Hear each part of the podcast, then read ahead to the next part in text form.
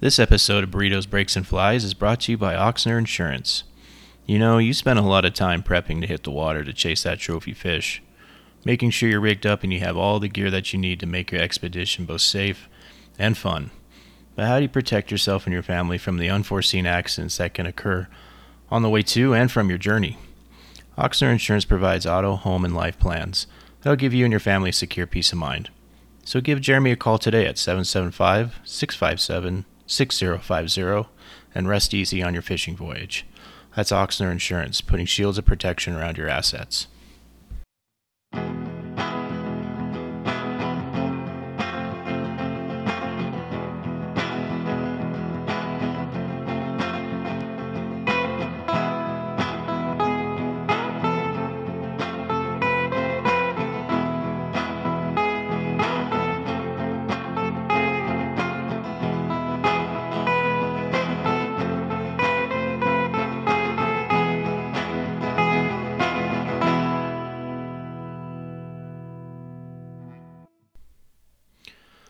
Chef Anthony Bourdain once said, Some people must live in great spaces, where the sky goes on forever, where everyone must bend to the land, where to hunt, fish, and sleep underneath that big sky aren't just activities, but a way of life.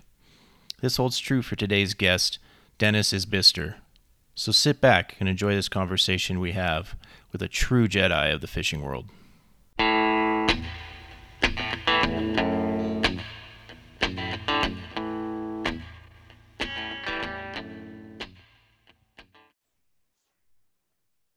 All right, and welcome to another episode of Burritos, Breaks, and Flies.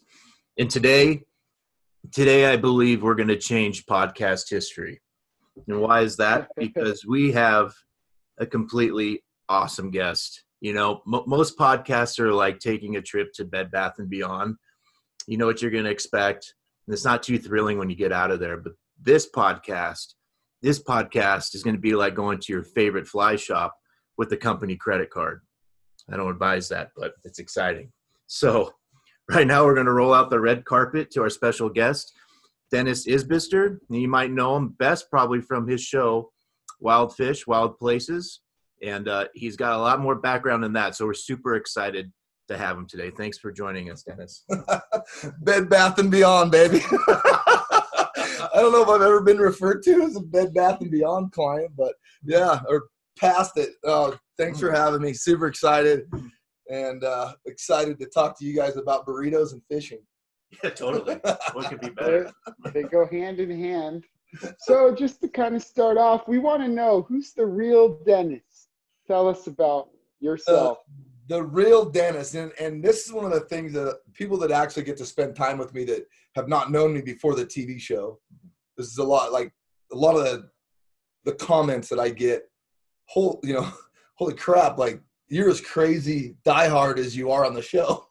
You know, ah. you are the guy that we see on the show. And I think that's been part of the success of what I've done. I've been doing this for 12 years and I really do love the outdoors more than most. Mm. I'm so passionate about hunting and fishing both. Um, you know, when we started talking on this podcast, you could see I get, you know, uh, ducks hanging on the wall in my office and and the real Dennis Isbister is basically who you see on the TV show. I love the fish. I love to chase big fish, any fish. It doesn't matter. I come home from a, a 10 day trip, 15 day trip in South America. I literally have packed up myself and went to Pyramid the next day. like, oh, nice. I mean, it's just, nice. uh, it's just what I do. And that's, that's really the, the real Dennis Isbister. And, and and sharing that passion with that other people is what I love to do. And that you know, hence the TV show and um, on my YouTube channel, I have a lot of how-to stuff that is all genuine. And, and I see people, you know, out of pyramid especially, and they're struggling, and, and I give give them lures and tell them how to catch fish. Um, and that kind of stuff. So I, I, love to help people. I love to be outdoors. I love to see other people successful as well. That's awesome. That's, That's awesome. great. Yeah, and you know what? We we noticed that you kind of have this this even mix between you, you, you're, you're both a spin caster and and a fly fisherman. Mm-hmm. We're curious. I think Ben wanted to talk about this too about how you kind of kind of how do you balance that out, you know, or or do you have a favorite or like what what why the both? You know? Um, and see, I grew up doing both. You know, I started fly fishing when I was eight years old Mhm. uh, because that's what worked. Uh, you know, fly fishing was a thing, and I think recent history, you know, that that long ago, it was different. The recent history, it's become this somehow this uh, this hard line that fly fishermen draw.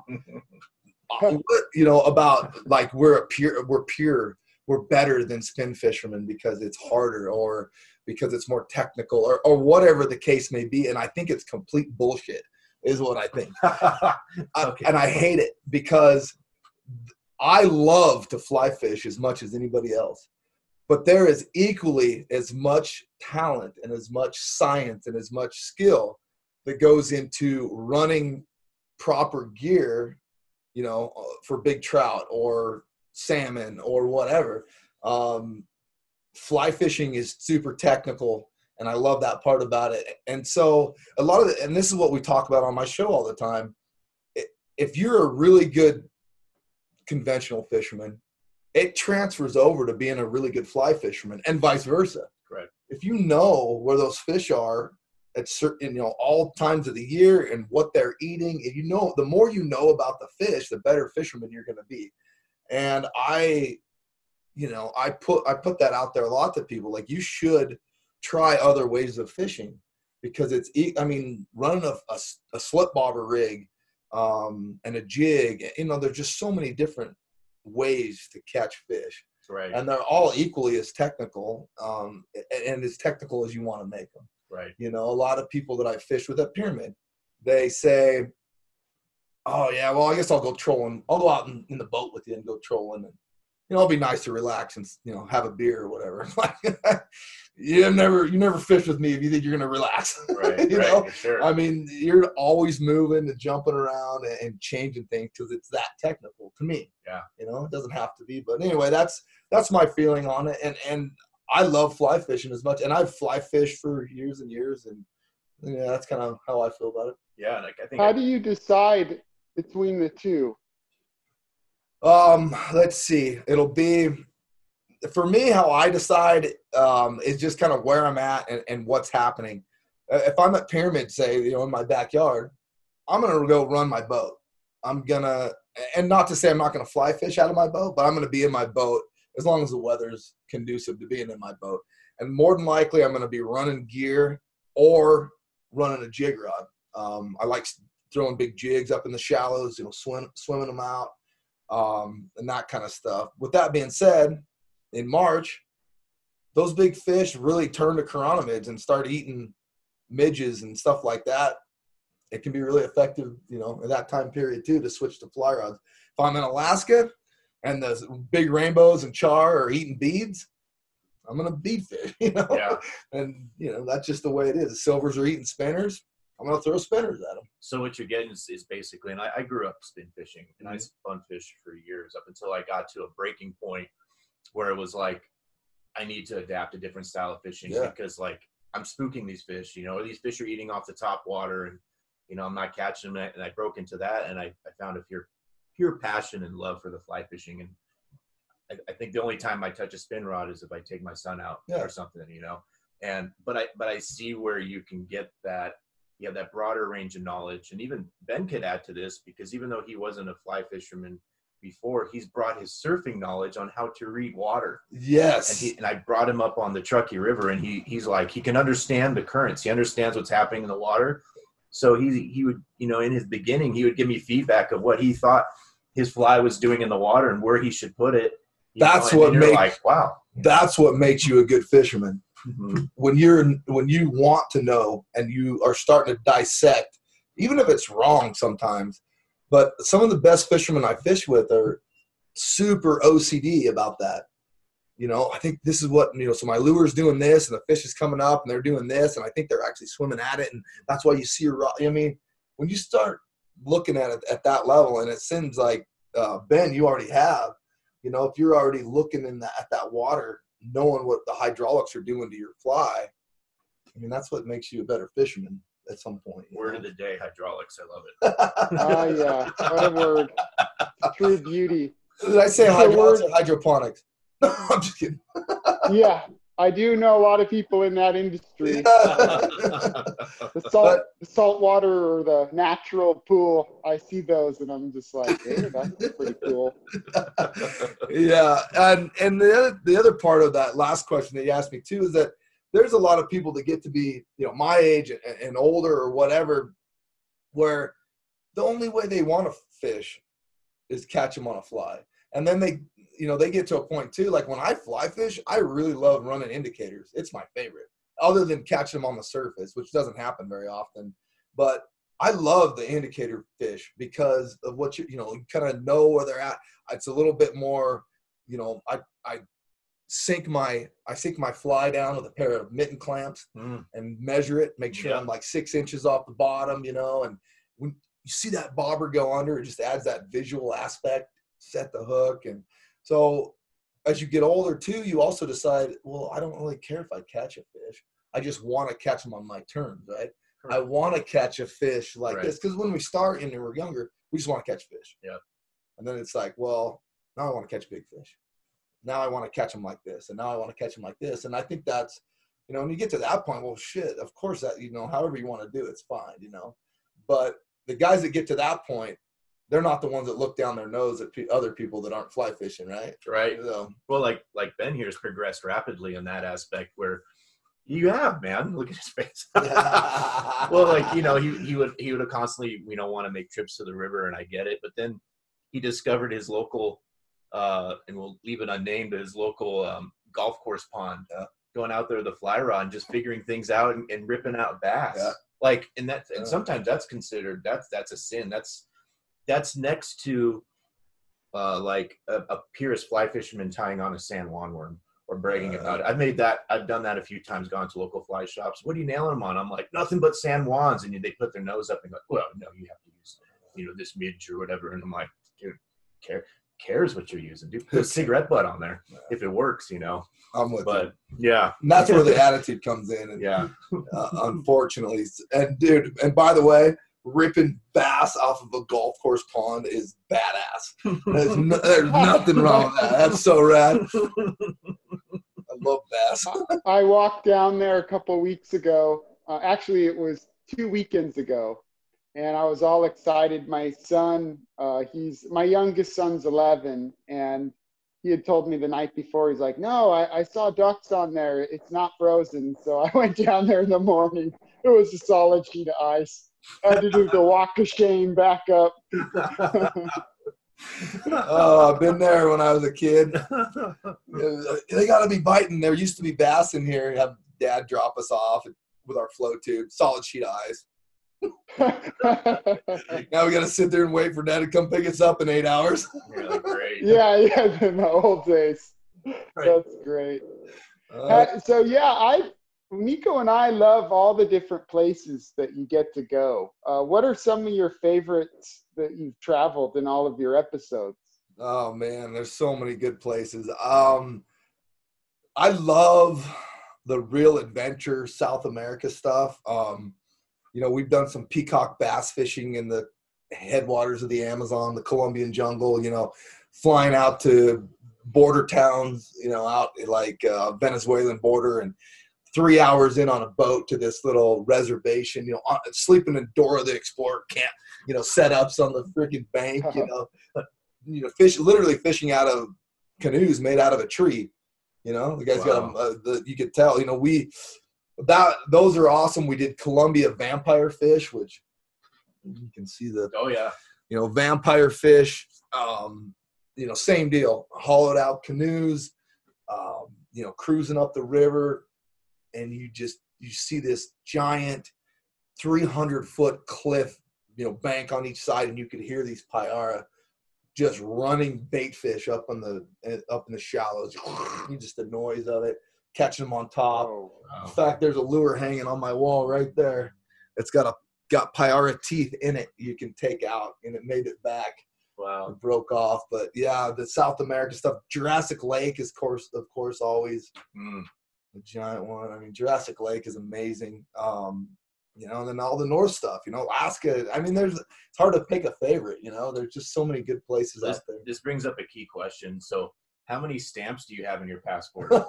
I actually kept my old passport because it had my uh, Brazilian visa and all the cool stamps. It was just bo- it was just booked out. I was thinking about that last night. I'm like, dude, like, does he have to like get a new one like every other year or something? like, it's like no Not more last runs, year. right, not last year. Yeah. Not Yeah. last year. um, but, you know, I think, I think we kind of want to maybe talk a little bit about the locality here. It sounds like, I mean, you grew up in Fallon. Yep. Born and raised. Yeah. So that sounds like Pyramid was in your backyard. Yeah. You know, and that's a favorite topic. It's a world destination. You know, you got tons of anglers out there. Like, you favor the boat angling. I'm a different. I mean, I'm I'm the beach. Yeah. You know, ladder shoreline guy. You know, not opposed to any other method out there. I've I've been out there with another buddy of mine, Jeff, who he'll get he'll get frustrated with the fly fishing and be like, dude, they're rising like 20, 30 feet beyond where we get our fly rigs, and he'll whip out a spoon and Smash 'em. yeah, try to huck it across the school and you know yank something. So, you know, I admire that kind of flexibility. But you know, what, what kind of tells like how how did you get into pyramid, or you know, what what what attracts you to it? What makes it so great for you? Oh man, well, for, I fished it yesterday, and what makes it so exciting, like right now, like this year especially, is the fish are just so freaking big, Yeah, and that's what everybody's been excited about. When I was a kid, the fishery was okay at best. You know, it was just something you did in the winter until everything else opened up.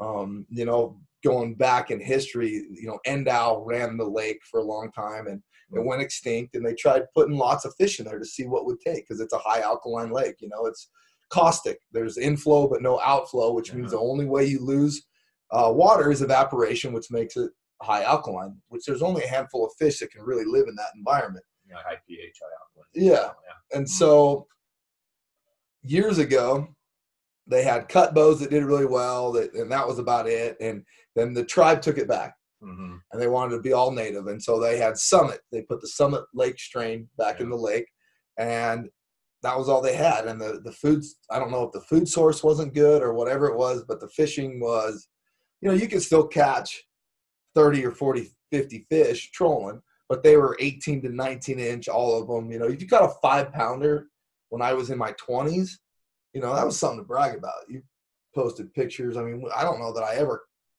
you know, I, I, I, was fortunate enough to grow up fishing out there with my uncle, and my grandpa that showed me the lake and, you know, he, he really fished a lot. So I got a lot of knowledge handed down to me. Okay. Um, and we we I had seen some big fish when I was a kid. Never caught them, but see, you know we'd see those big 10, 12 pounders once in a while, which were just amazing.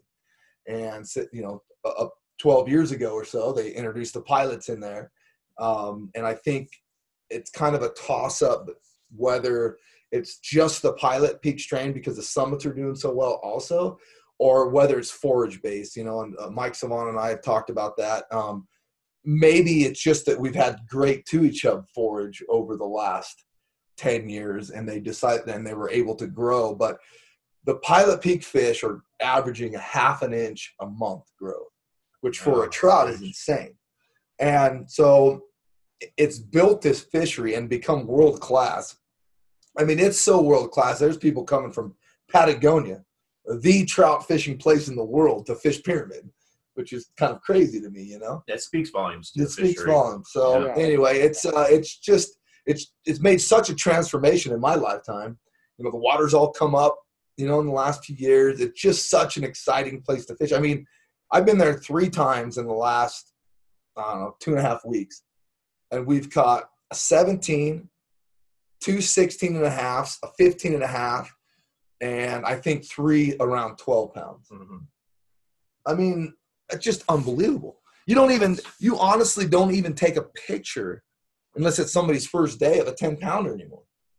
Right. You know, Well, and I noticed that, like, even like with the the pocket limit size fish, was that Mhm. 17, uh, 20, 21 or something. 21 or something like that. You know, if you caught that on the river, hmm that's a fantastic fish. Oh, that's, huge. A, that's a great fish. Anywhere else. Right. And Well, you pull it out. I mean, it, it's it's a, still a nice net at Pyramid, Mhm. but it's one of those things. It's not picture worthy. You're just No. like you're like, oh, that's pretty. Next. Yeah, gone. Next, like get you back in the water. Yeah, and unless it's like unless you're smacking 24, 26 and above, you're just kind of like Pounds. pounds. I haven't hit that range yet, but Yeah. but I mean, even the inch range, like you know, pulling a. Where else can you go? Well, maybe Jurassic, but where else could you go? And you're like, oh yeah, I got another, I got another 26 inch fish. You don't measure them in inches. It's not an inch fishery anymore, right? Anywhere else you go, it's like you know we we filmed at Cascade and we're, we're saying you know we Yeah. it's such a trophy fishery. We've got so many fish over 19 inches. Like that's huge. We don't give a shit about inches at Jurassic or Pyramid anymore. Right? Right. It's like you go by pounds, and that is what, like you said, speaks volume. It does. It does. And it, yeah, and, it, and I've learned that I need to get a scale because now you have these competitions where like, well, hey, this one was 30 and this one was 30, but oh, mine was fatter. And it's like, I don't really care. It's just like you, you catch a nice fish, you got a nice fish. I don't care if it's 60 I don't- pounds or 18 pounds. You're like, dude, it's it's still a big fish, man. So huge. I. Yeah. You And. I see those. Oh, I see those pictures. Miko's pulled a nice one out of there recently, but I'll I'll look and I'll think of the old whaling days, and I'll think, how many candles would that make before electricity? you see all like the blubber hanging over the hands yeah. of the person in the photo. yeah, exactly. yeah, I, you know, I do have one question on on the pyramid on on the uh, on the Pilot Peak, in your unbiased opinion. So, as you know, you're well versed in the history of pyramid and the Truckee River. So, that exquisite date of 1905, Uh, when Derby went up, when Amucka Lake was cut off, that dried out. You know, all that water was diverted, um, and that that LCT couldn't run anymore. It already lost its natural habitat in Tahoe because someone had the wise idea to put lake trout in there. no. You know, um, Well, now, and now, they- now with the opening, and they damned it, and there was a lot of other problems that went into that too, right? tons. Uh, tons. well, I mean, there's there's more than the Derby Yeah. Dam. You had the Verdi Dam. You had all these blockages. But Yeah. What What do you think? What's What's your feeling about? I know they did the fish gate at at Derby. What What's your feeling on that fish having the ability to run at, at least a, a good span of that Yeah. river again? I mean, what? Hundred percent. And there's no doubt. I saw it last year. I actually went and found some reds that they were spawning, and you know, I, I you know, they they tag. I'm sure that anybody that's Mhm. fished out there a bunch knows they tag. We caught a tag fish every time we've been out this year, but the green ones are 100% Pilot Peak fish. Mhm. um, anyway, they they keep track of these fish. They know what's going on, and um, I mean, there was five years ago, I think, maybe four years ago, they documented thirty pound fish in the river spawning, like going up the river, and so hundred percent, it's going to be successful. To what degree that is, I don't know, Yeah. because mm, you know, as you guys know, any any salmonid. They, they find their way back to spawning habitat with their with scent, right? Yeah. So if they're spawned in that race, that the tribe milks them, they're more than likely going to go back there. If they successfully go up the river, they're going to start going up the river. But um, according to a biologist friend, it, it's been growing every year. You know, they had 800 or so, I think, the year before. Last year, they're expecting 1,500 or so, and yeah, and they're they're there. So I mean, it, it is going to be successful. I just don't know to what degree. And that's going to completely change, you know, the scope of fly fishing on that river too. Oh I, I believe yeah, because right now, sure. right now, I, I have I have a I have my preference on how I like to fish the river. right, You know, and like with what gear, right, and and rightfully so from experience and, and knowing what's in there now. You know, I don't like going in. I don't like going in light.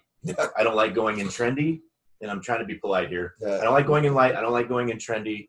Um, and I also respect the fish and the fishery. You know, Right. so those those other two methods, I'm just not fond of because of you know what what they can do to the fish. And it's just long story short, I think it's going to be hilarious when these fish start accumulating numbers and running up Mhm. and hit. and the Euro nymphers break them off. and it just you just watch you just watch it just break off at the Yeah, handle, just yeah. snap.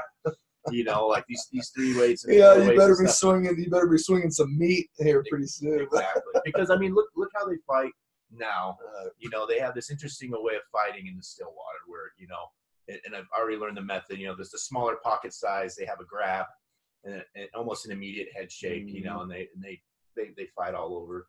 These bigger fish, they're just a little bit more kind of casual. You're, you know, like if you're indicator fishing, that thing goes down really slow, and then if you do, you get that Orlando Wilson whip in there mhm. to set that hook on that big mouth. If you don't get a head shake and you just kind of sit still, you're in for something. Yeah. You know, and that's when they see it, or they see your ladder, they see your feet, or maybe see your boat, or see your net. Then they freight train, Oh yeah. and they freight train hard. Hard. You know, so I can only imagine in a current. You know, even if you just get a ten pound Yeah. in a current, you're Yeah. done. Yep. It's, it's nuts. We we fished them, you know, uh, a little bit last year in the river. We found some of them, Yeah. which is just a, it was awesome. It was just a complete, um, you know, exploratory mission. You just Mhm. hear that they're going to be up there, should be in there. Where are they at? I don't know. so we went and found some. You know, we went, Yeah. we found a few, and we caught some like we caught a couple in that 12, 13 pound range. Not on fly gear.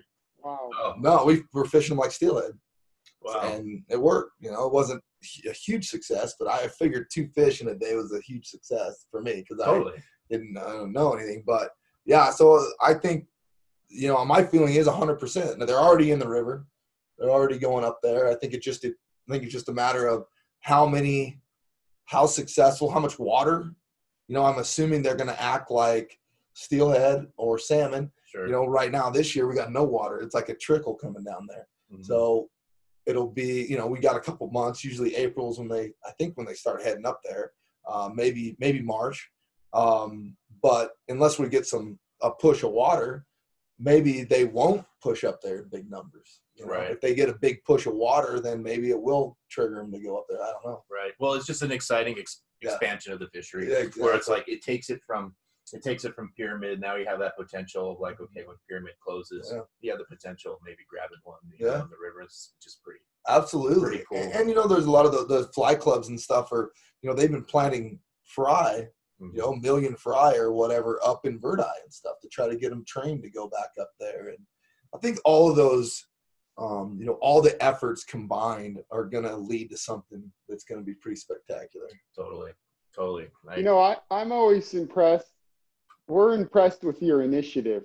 All the places you go, um, just like this case, you you were interested, you do it. How how far in advance do you plan your trips? How many trips do you have in your mind right now? Like help help us average folk get an idea of life of of the true traveler. Um, how do you how do you manage all of that? You know, it, it's a lot of work, man. It is a lot of work, and, and I, that's a great question because a lot of people don't understand the work that goes into what we have to do because it's not like just me planning a fishing trip with my buddies. I've got film crew, I've got um, tourism organizations. Um, you know, the lodge has to host it. There's so many things that go in, but right now, just in my booklet that I'm working on, and this is if Canada opens and travel, you know, hoping the vaccine opens up travel stuff. But on a normal year, it would be like, okay, we're heading to the Situk River to film Steelhead in April. Um, if they open up Argentina, there's a good chance I'm going to go golden dorado fishing before that, sometime maybe in March. Mhm. Um, so then we've got Alaska in August uh, for probably 10 days. So I'll host a trip there. Um, and anybody out there listening, want to go on a trip with us, we're going to go at the end of August. Um, I host a trip to King Salmon Lodge every year. Usually take about, you know, 10 or 12 people. And uh, it's a super cool trip. So I got that going. Um, one other trip in August, I might be doing an exploratory lake trout and lake char deal with my buddy. Um, that's that's in the works. Yeah, exploratory. Nice. So it's uh long story. Uh, try to make it short, but they, he's on Lake Iliamna. Nobody fishes it out of a boat. There's huge lake trout. There's huge char. There's huge rainbows. He's got beautiful boats there, and I have huge. That's my I would say my number one like bread and butter is boat fishing for big trout. anyway, we might go do that. Try to open up a different fishery for him. Pike. Um, Mm. BC. We're working on BC in June. So uh, ocean, uh, salmon, bottom fish stuff. And that's always a fun trip because it's grocery shopping. Come home with a couple hundred pounds of fish, you know, Right. which is awesome. Mm. And uh, just a couple hundred pounds. yeah, and then we, and then Lakers Unlimited. If they open up Canada, we'll be going to Lakers and maybe the Yukon. So those are all the ones that are on my list.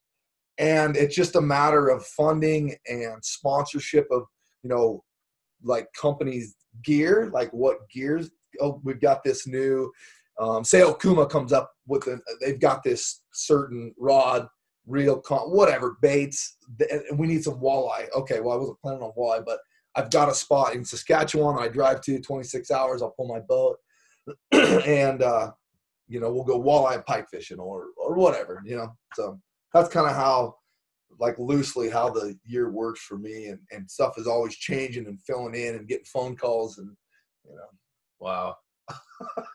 How, how much flex do you have? I know you've got a crew, you've got set agendas. I mean, you've been able to pull up, I'd imagine, on some pretty amazing burrito places Dude, around the got some- world. I got some sick burrito places, yeah. Well, tell us more. I mean, what's what's okay? What's no, I know this is about burrito. This is about the food and the, yeah. Well, it's it's more about it's more about it's about the journey and the experience. And I want you to be as graphic as possible. Best burrito ever. in the world All right, now this one, this is gonna blow your mind. Now, as you know, I've traveled all over the world, Mm. and by far the best breakfast burrito I'm gonna go with. Are we gonna do categories? Yeah. Well, Are we- I'm just gonna gonna like breakfast and like and, and then lunch dinner. No, I don't know if I'll go lunch dinner. I'm just gonna tell you the best burrito, Okay. but it's a breakfast burrito okay. or Nevada. Shell gas station, chorizo burrito, homemade chorizo. I'm not kidding you. On the way to between Nevada and Boise, say, uh, you know this locals will probably know, but Orovada. It's on the border of Oregon and Nevada. Okay. There's a Shell gas station on your left. It's about the only thing left in Orovada. I, I hunt up there a lot, and we fish the river up there quite a bit. I make sure that I leave my house at a time that I can get a damn breakfast burrito on my way through there. It's that good. So what time would you normally have to leave? That is great. to acquire this? Four thirty to five thirty in the morning. Okay. Uh, you know, it's a four-hour trip. You get to Orovada about Orovada is about two and a half. you got to dial, baby. I'm talking homemade chorizo, piles of cheese, Oh, okay. potatoes, you know, good sour cream. I mean, hand rolled. It's it's just it's just the deal. So, so talk about that chorizo a little bit more. yeah, Like, it could give me. I mean, like the eggs, cheese. yeah, that's all standard, right? But we get that. You know, we're in Basque country. We're in Basque country. So it's here. Basque chorizo. Yeah, Basque homemade Okay. Basque mm. chorizo. And for you guys out there listening that. That don't know the Basque culture, the Basque country, um, ba- the Basque culture comes from the Pyrenees Mountains between Spain and France. And we have a lot of Basque influence over here with sheep herders. They came over, a lot of sheep herders and stuff. And and they've, you know, they have a chorizo that they make, the Basque chorizo. And all my Basque friends out there would would swear by their own homemade recipe or whatever. Yes, but it is next level chorizo, the, the Spanish, the, the Basque side of it, and and they incorporated that into their burritos, and it's it's epic. I might have to take an exploratory mission mm-hmm. to Orovada. Yeah, I think they need some loop gear, They loop might. rods in the gas station. Loop rods. Well, I'll Yeah. double down. I'll Yeah. double down. I'll double down with with with the guiding side, and Yeah. loop rods, and then the meat side. Yeah. And the meat side. on the meat side of our business, like we we do, we do a bass, we do a bass tree, so that's Really? that's killer. That's Oh, you sold? killer, killer. Like, but there's always something bigger and better out there. Yeah, you know, always, and, and- you know when it comes to that type of stuff, you're always learning something. But I'm still I'm still a little caught off guard that it's Orovada. Yeah, You know, Orovada. That's the, Wow. the the shining jewel of breakfast burritos. wow. How's the tortilla quality? Can you see your Oh. reflection? Is it flaky? How would you describe that? The what? Sorry. Oh, please explain. Tortilla. Please give him the Jurassic tortilla? scale, please. Give him the Jurassic scale, Ben, please. So a Jurassic scale is the scene of Jurassic Park where the T-Rex is out and they're watching their water cup and all of a sudden they see the little water riplets every time there's a step which increases. And we compare that to the the level of oil or grease in the tortilla. So how, how would you describe on a Jurassic scale I would say tortilla? Well, the, so they're flour tortillas, so they're not too greasy, but I'd say mid mid range. I'd say mid range Jurassic scale. Yeah, Nice. Yeah, I'm gonna have to use that one. I like it. Yeah, yeah. Well, that's great. It's almost it's got a little transparency to it. Yeah. you know but like there, there's some local burritos you can get i found one in carson city last week that you can almost see through it you can almost see the carnitas through the shell like the Wow. lard level was that high and I i'm like like lard level. It's Yeah. good to have lard level and you know what's happening like when you're getting into it Yeah. everything's wrong Yeah. like you're just going into it and you're like yeah i'm This gonna so- pay for this Dude, this but you're just like uh, uh you know you get the grease on your face and it just doesn't come off colonoscopy later. Right, right, right. Or the uh, Ben made a great point. Ben, I talked to you about this last week, and you made the mention of candles with the grease coming off. Could you give a little bit more insight on that? Remember on the wax paper that you wrap the burrito with, and then Yes. Uh, basically, when the burrito is a certain level of moisture, the wax paper that they use will just melt in with the tortilla. Normally, you would just say, oh, dang, you know, I can't eat that side. But depending on the quality of the ingredients, we just call it, what do, what do we call it? I can't remember. oh, the, burrito, the burrito candle. The burrito candle. That's what we called it. It wasn't a burrito candle. And like the wax, the wax paper is supposed to protect. Like it's, Yeah. it's supposed to like, like you know, allow the grease to like not penetrate the paper or whatever. Right. But it's it's it's so hot, it just melts the wax. it just just folds into the tortilla. You're just like whatever, Whatever. I'm gonna Whatever. eat it anyway. whatever. Yeah, yeah, yeah. it's worthy. It says something to the Yeah. fat. You know? kind of rolls back to the whale blubber thing you were Yeah, exactly. about, That's what you I thought. Put a I don't know. put wick in the burrito. If you can put a wick in the burrito and light it, You it can burns just- like a candle. You're good. Squeeze it out and Yeah. make a new candle out of it. right. Exactly. So great. so with with since we're on the dining aspect we talked about the best burrito in the world being in Orovada. so next level your best overall dining experience or one of your favorite dining experiences overseas and i know you mentioned you had some ones in some unique places so maybe you can dive into one or two whatever your favorite one is or what your favorites are Uh, it's a, I guess it's two parts. So one of my favorite stories is we're in the middle of uh, the Colombian jungle. We're Payara fishing. And we take off one morning. We've got a little pastry and a coffee in us, and we're, we're in the boat at sunrise, and we're going up, you know, this little river. We're cruising up the river, cruising up the river, and all of a sudden the guys pull over on the side of the on the bank, and we're like, "What are we doing?" And my Drew, my co-host, kind of looks out. He goes, "Oh, there's a cafe up there. We're going to get breakfast." Well, he was right. It wasn't a cafe. It was just a house. It was this this hut on the side of the bank, you know, and his family was there, and they're gonna feed us breakfast.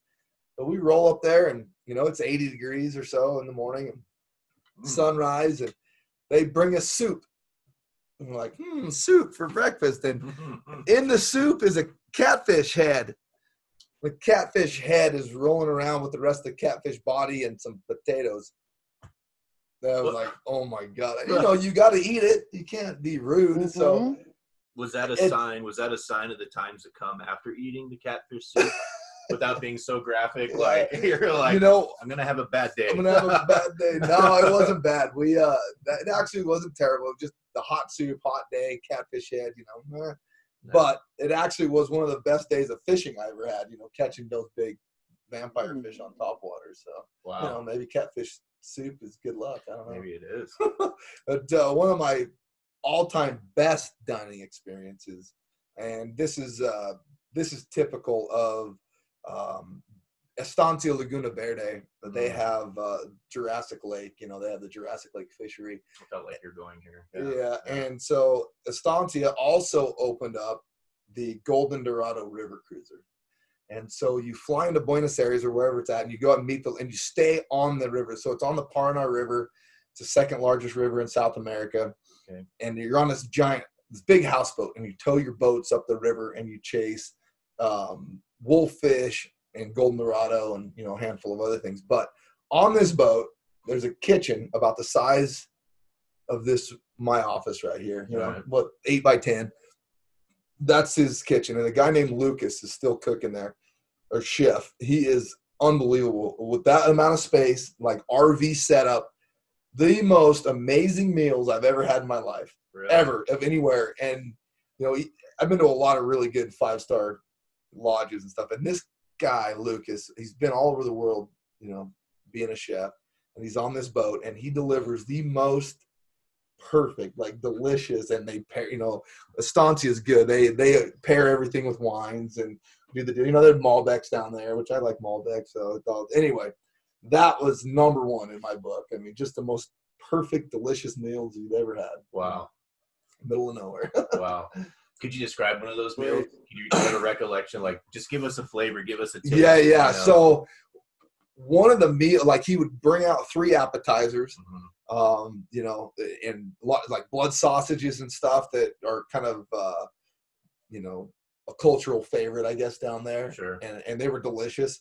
Um, and then this is the most interesting meal I would say um, that we had there. We actually caught wolffish, and wolffish live in the mud and they eat frogs. Mm. They live in the like two inches of water, and they they eat frogs. And so we would pull up there and we're throwing, you know, either big flies or big rubber toads on conventional gear up in the mud, and they eat it like a largemouth right off the top. but when they eat the when they eat it, you got you have to count to three. And it was a big joke. We'd have to count to three in Spanish because if you set the hook too soon, you'd lose them. So they'd uh, eat it off the top and uno, dos, tres, and you, the guy set the hook and everybody laugh. And you know they're you know two, three to you know five pounds. You know, well we kept some, and they're all white meat, okay. and they've been eating frogs. It tastes like frog legs, you know, or whatever. You know, they just they're good.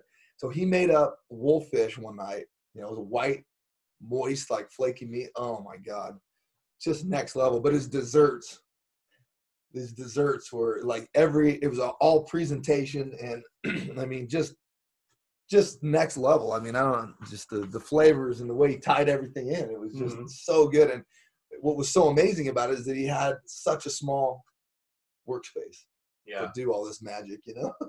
well, you know that whole food part completely escalates your experience. You know, because yeah. you need as Ben and I say, it's like you have to have that fuel to keep on going. You know, yeah. you, you know what a day is like.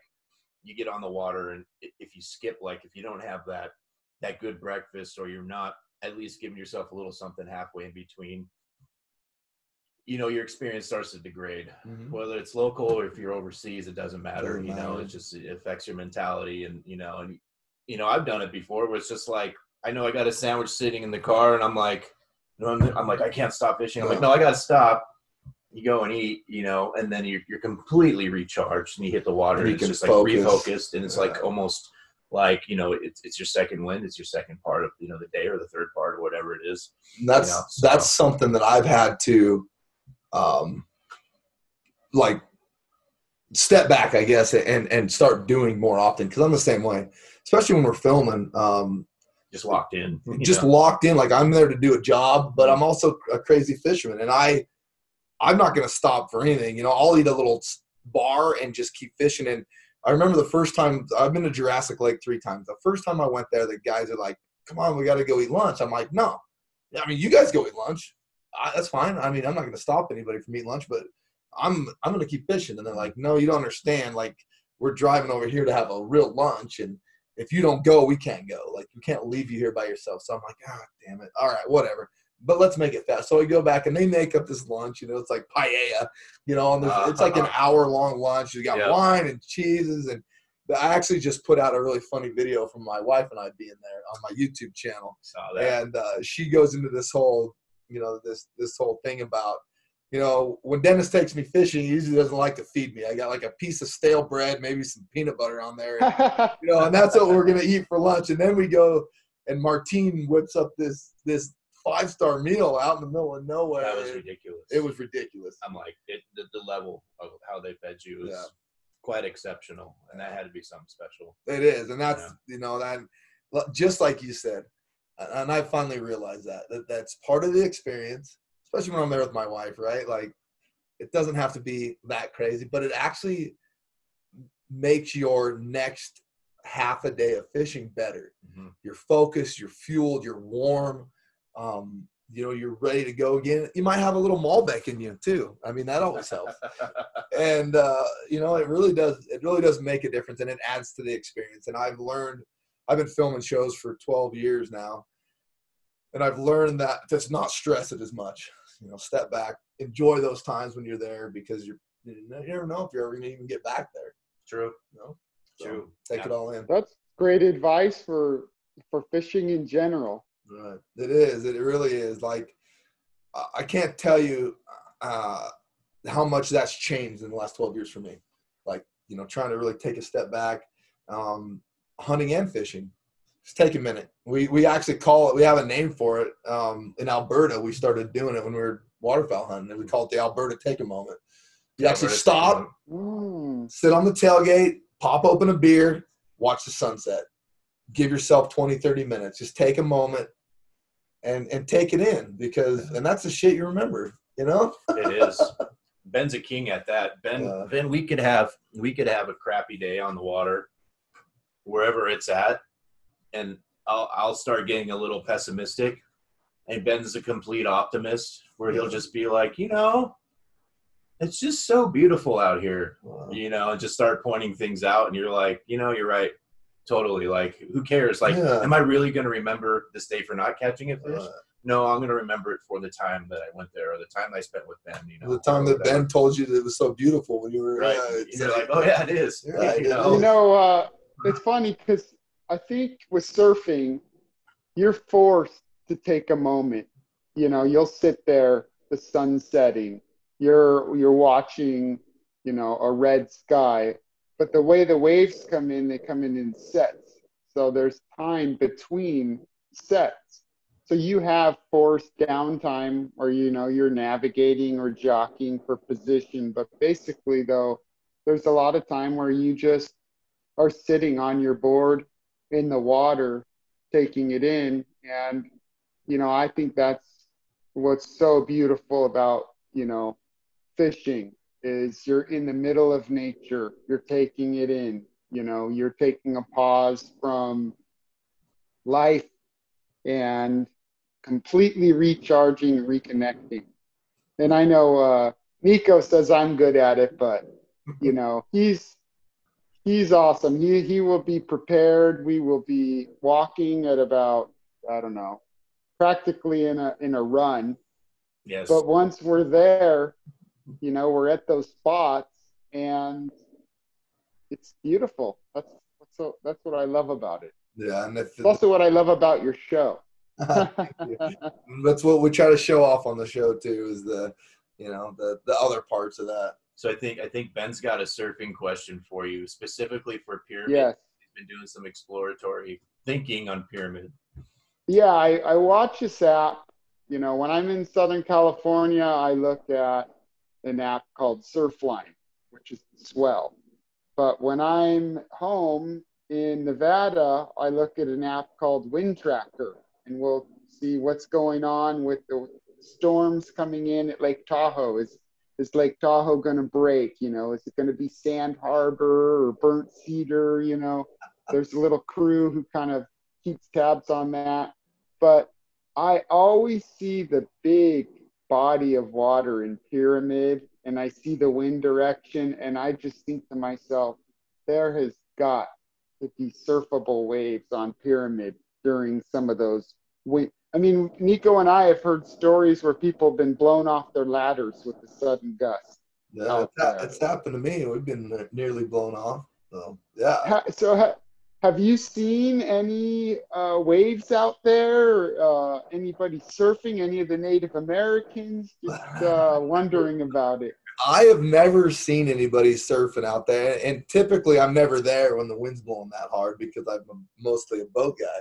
So if the wind's gonna blow even a little bit, I don't go. Right. But with that being said, I have fished a few times off my ladder when it was blowing so freaking hard, it almost you know it almost blew you off the ladder.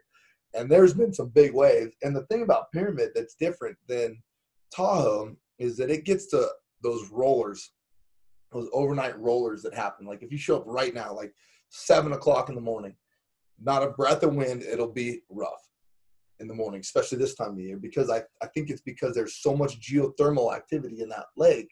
Uh, It's mixing with the cold water all the time, and overnight it it produces these giant waves. So you get a wind on top of that, and you're at the you know if you get a north wind and you're at the south end of the lake, it could be epic. I would imagine, especially early. Might be something we need to look at. It'd be crazy. I mean, that'd be groundbreaking. It would be. You know, everyone does the Tahoe thing, but you're like, I'm doing the pyramid thing. Yeah.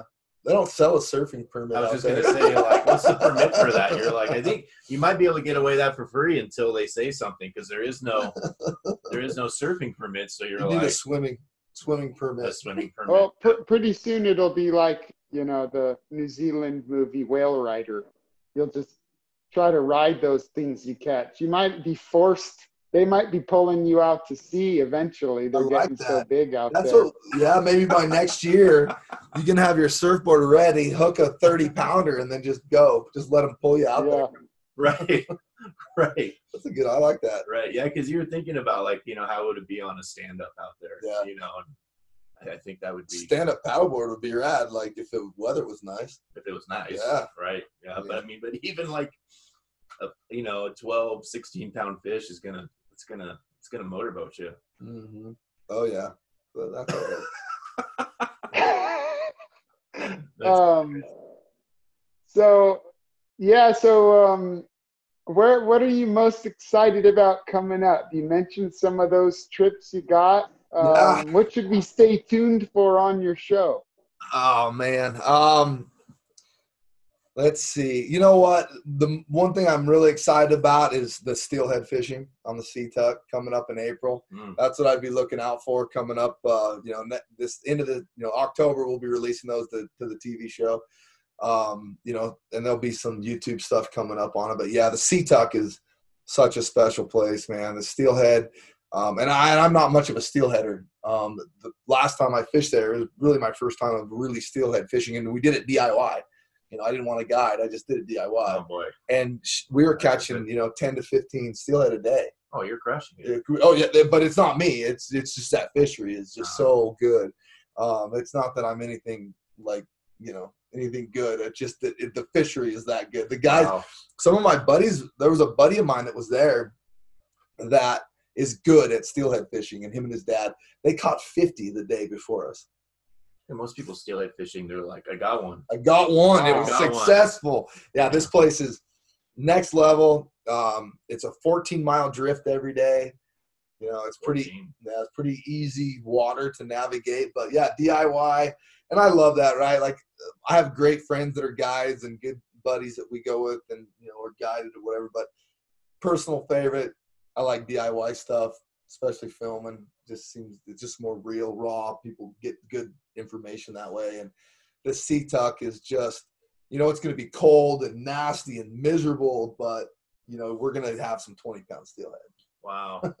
That's incredible. You know, um, I just wanted to say what one of the things I love about uh, Nico is he's always kind of knows the background information on where he's going, what's happening behind the scenes. And in your show, I we kind of talked about that earlier. I love how you cut away and you'll go to the history, or you'll, you know, when you were in Pyramid, you'll go into the museum. Um, how do you get your pulse on the background stories and uh, things like that? You know, a, a couple different ways. You, uh, we either know the area already. Um, we kind of know what we want to talk about when we get there. Um, you know, through the lodges or the people that are friends of ours that are there. Um, you know, pyramid. We obviously I know the history from growing up here, so it's kind of fun to come at it from that angle. Um, sometimes when we're there, uh, like one of my trips to British Columbia, you know, we get there. My body, my buddy bought a lodge there. We get there, and he's like, "Dude, you got to see these totem poles. They're you know 200 year old totem poles on this island and they're really cool and so some stuff like that we're like oh we, we definitely have to go show that off Yeah. you know show that to you know we don't i don't spend a lot of time in fact some of the times my production com- company forces me to do this do that stuff because typically i would never do it i'm going to fish every minute of every day that i can but for the tv show it really is nice to tie in some history and some culture and some background and specifically Jurassic Lake. The second time I was there, my production guys made me go to the glacier. There's a glacier in, in El Calafate, the Perito Moreno Glacier, and it's mo- it's always falling away and moving. And I'm like, I I hate you bastards.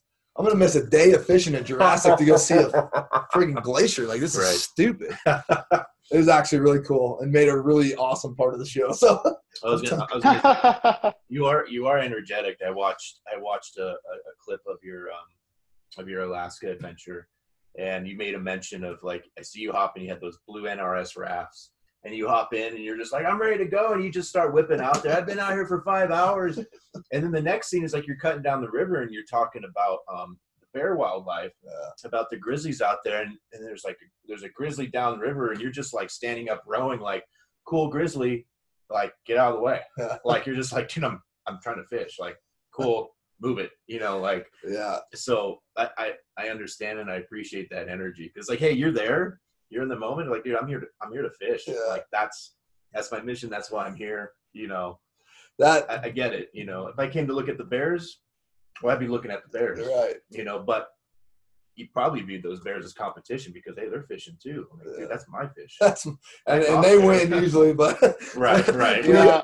That that trip this year was was something special too. You know, we we were we were part of the crew filming. You know, most of the time we show up and we're part of the guest to Mm. some degree. We do our own thing, you know, but but we were part of the crew on that one. We got dropped off. We waited for five hours, and then Abe, our photographer, um, he was leading them. You know, he'd been there for 10, 12 days already, guiding. He comes back. You know, he's he just did the you know the the turnaround gets back with some stuff, and we got to row about four or five hours down to the first camp. Not fishing, we're taking gear and boats, and that's what we did. You know, we row out of there. We're dragging those big rafts over gravel bars, pushing them. it was like You a know, truck Yeah, it was, it was nuts, you know. And then we get, you know, and we are we're bumping big grizzlies out of the way. You know, come on, we got to get through here. And yeah, that was a pretty special trip. We actually had them, you know, we had them in camp. You know, we had a bear fence up, but you know, we were gone fishing, and a- a little cub ripped my producer's tent open with his Oh, claws. gosh. You know, playing with it, and yeah, it was that was a pretty spectacular trip. I mean, we were in bears and, and big rainbows for five days straight. That's awesome. That's awesome. And speaking, you made mention of that you're going to have a hosted trip to Alaska. yeah, If anybody's, you made mention if you had anybody interested Yeah. that want to do it, how would they reach out to you to? just you can find me in Dennis Isbister, um, you know, Wildfish Wild Places, any of that stuff. I got contact info all over the place. So just reach out to me and you know send me an email. My phone number is even on the website. I think on the Wildfish Wild Places website. You can give me a holler. I'm on social media too, uh, Wildfish Wild Places or Dennis Isbister. Um, yeah, just find me, reach out. We got a pretty cool deal going, and that's a fun trip too because um, I take a step back from filming and host it and actually fish with my the, the group uh, a day at least, you know, and sometimes two. And uh, I'll host a flyout. So we'll get in, and I, I know the places that I love to fish up there for flyouts. And Yeah. we'll go char fishing and rainbow fishing. We'll take the side by side.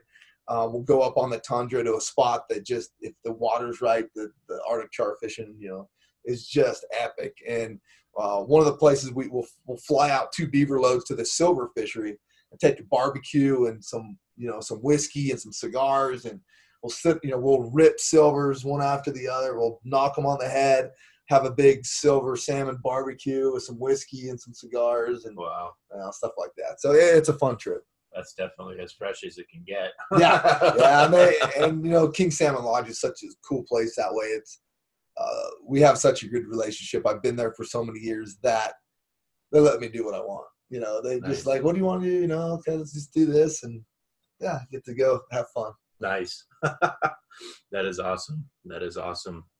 Well, hey man, we want to thank you for coming on the podcast. Yeah. Dude, it's been awesome. I think I think there's so much more to talk about, and I think we'll definitely want to catch up with you down the road. And it, before we go, I know you you have a podcast. yeah Why don't you uh, tell us about that real yeah, quick? some of those funny turned on that. some of those funny stories of um, we I have a podcast, Wild Fish, Wild Places, behind the scenes is what it's called, and and uh, the podcast actually kind of came up for some of these funny stories, like I told today, a Yeah. couple of them um, that nobody get really gets to hear. We don't put them on the TV show because they're that crazy, and we don't talk unless we're doing stuff like this. And and in my intro, it's like the the stories that come out when we're drinking whiskey, sitting around a campfire. It's like Ah, Buenos Aires in a cab. The cabbie actually gets in a fight with another driver in the freeway, in the middle of a freeway, and gets out and tries to stab a guy. in the on the freeway. Buenos Aires. I mean, crazy stories. So yeah, if you want to listen to some of those stories, then we just talk fishing too. Like some of the podcasts, like is like this, like talk with some people about just what's happening right now and Right. fun stuff. You know, just just this kind of stuff. So yeah. Awesome. Awesome. Well, cool. Yeah. So, Dennis, thanks for joining us. Ben, you have anything? I just say my thank you so much. Um, we we were so excited to talk to you, and you certainly did not disappoint. Uh, Thanks, man. I loved it. appreciate it. I Thank loved you it. very much. yeah, it was super fun, man. I, as you know, we love talking fishing and everything fishing. So. awesome. Awesome. Well, thanks again, Dennis, for Yep. joining us. And uh, until the next time, uh, tight lines.